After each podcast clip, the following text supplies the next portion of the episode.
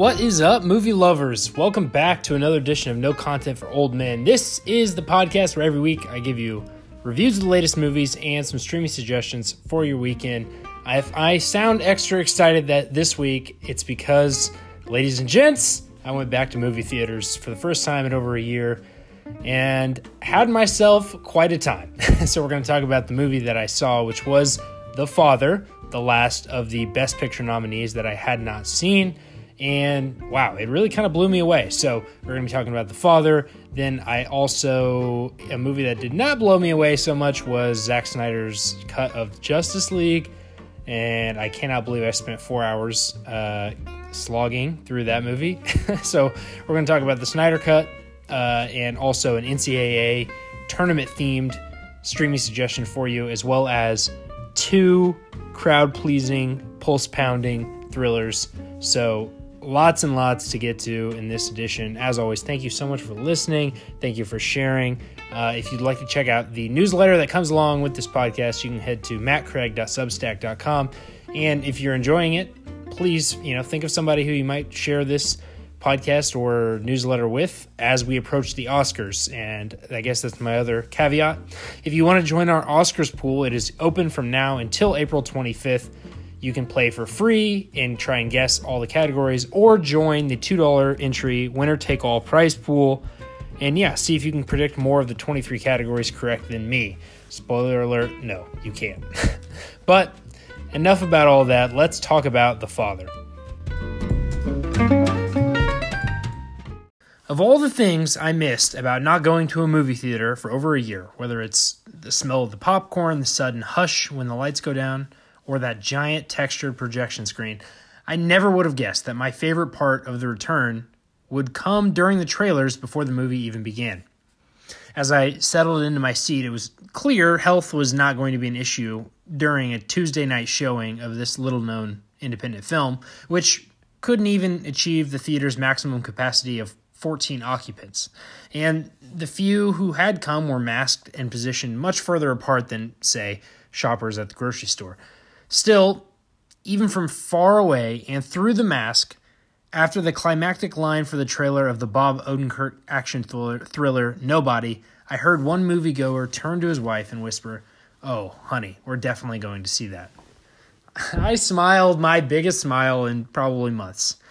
It's a comment I've heard or made a thousand times in a thousand theaters, but after a year of disconnection from the larger community of moviegoers, I was overwhelmed by its welcome embrace. That communal experience took on much more significance about an hour and a half later when sniffles could be heard behind me as everyone in that audience heart was laid bare by a heart-wrenching moment in Florian Zeller's Florian Zeller's, excuse me, The Father, which is an adaptation of her own Tony nominated stage play about the relationship between an aging man with dementia and his caregiving daughter. It's a relationship seen in many movies, but never so effectively told from the point of view of the older person. Too often in movies, and quite frankly in life as well, that character is the object of gaze from younger eyes who can only notice the ways in which behavior is not normal looking out from the eyes of the afflicted, dementia is not a handicap, but rather a perspective, one that he did nothing to cause and can do nothing to solve.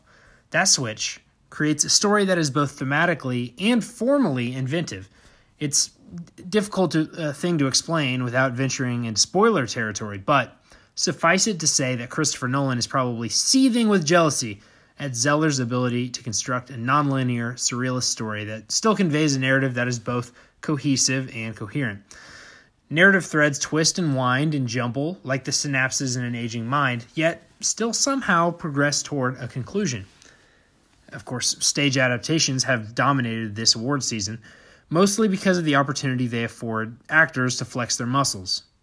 The role of the father in the original production netted Frank Langella, who you might know as the judge in Trial of Chicago 7 this year, or as Richard Nixon in Frost Nixon, as well as you know decades worth of other movies.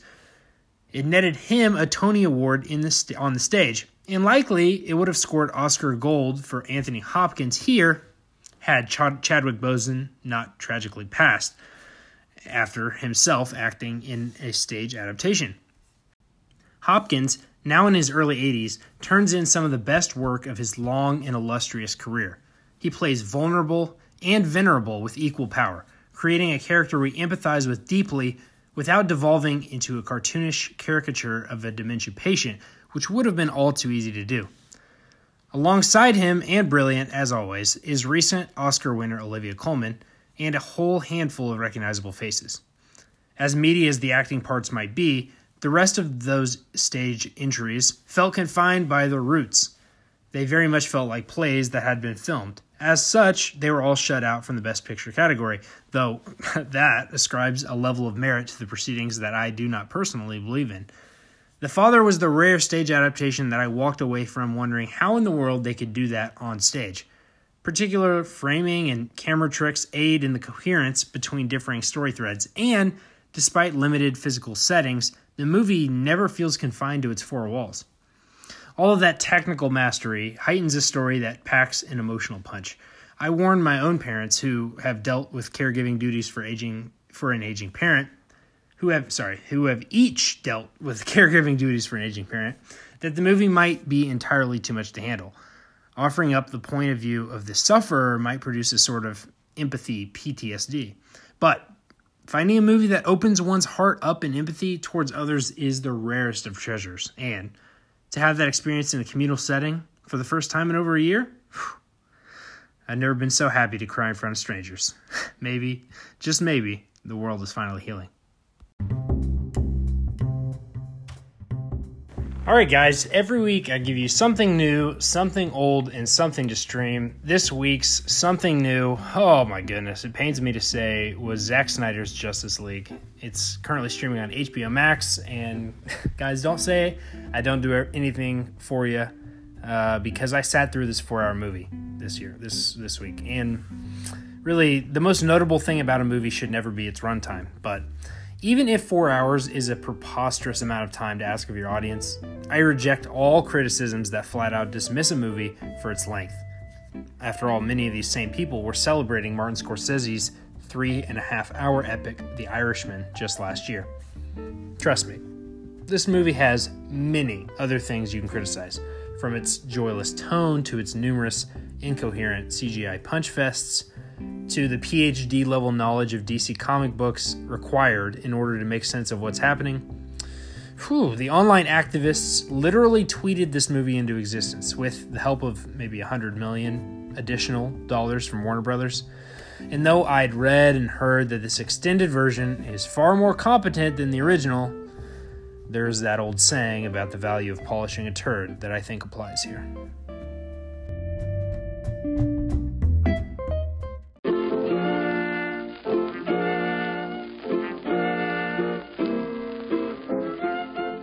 All right, something old this week. It's streaming on Hulu. It came out in 2000, which is, you know, 21 years ago now. It's Love and Basketball.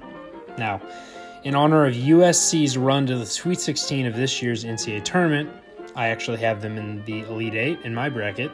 Go me. it seemed like a perfect time to check out this romantic comedy about two neighbors who end up receiving both end up receiving scholarships to USC and have to balance their romance with their individual hoop dreams.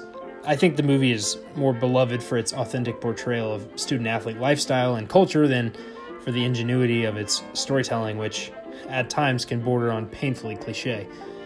No one would accuse a romantic comedy of this era of being subtle, and in many ways, that is its charm. As the Trojans like to say, fight on.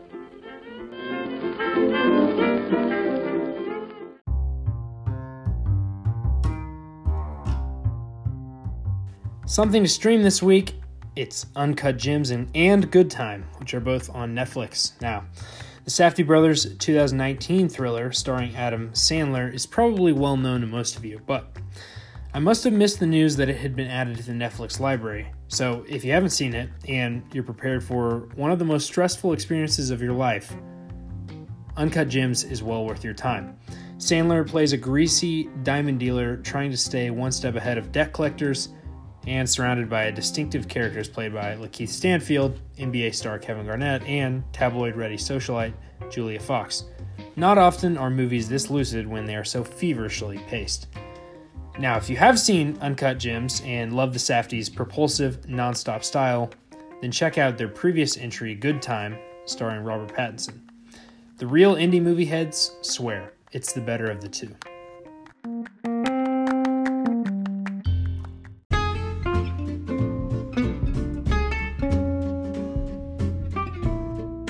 All right, guys, that's going to do it for this week's show. Thank you, as always, for listening. Again, you can head over to the newsletter at mattcraig.substack.com. I'd love to hear from you there. You can reply to the latest uh, post in order to contact me, or you can get in touch with me on Twitter at Mr. Matt Craig. Let me know what movies you guys are watching, if you've been back to the theaters, what your experience was like. Um, yeah, what movies I should be watching, or if you watch any of the ones that I suggested in this newsletter, let me know what you think. Um, also, in the newsletter was my trailer watch, which was talking about the new forthcoming documentary on Hulu about WeWork, which I just read a, an entire book, a fair, fantastic book about the rise and fall of WeWork, and now there's going to be a documentary, which continues the tradition of uh, people watching the movie instead of reading the book. But you know, that's the world we live in. um, next week's show, I think we're going to be talking about Nobody, which you know I just gave a shout out in this week's um, show. But looking forward to that Bob Odenkirk style John Wick action movie, uh, and and going to it in theaters. So there you go. Um, so yeah, guys, until next week, I guess I'll see you at the movies.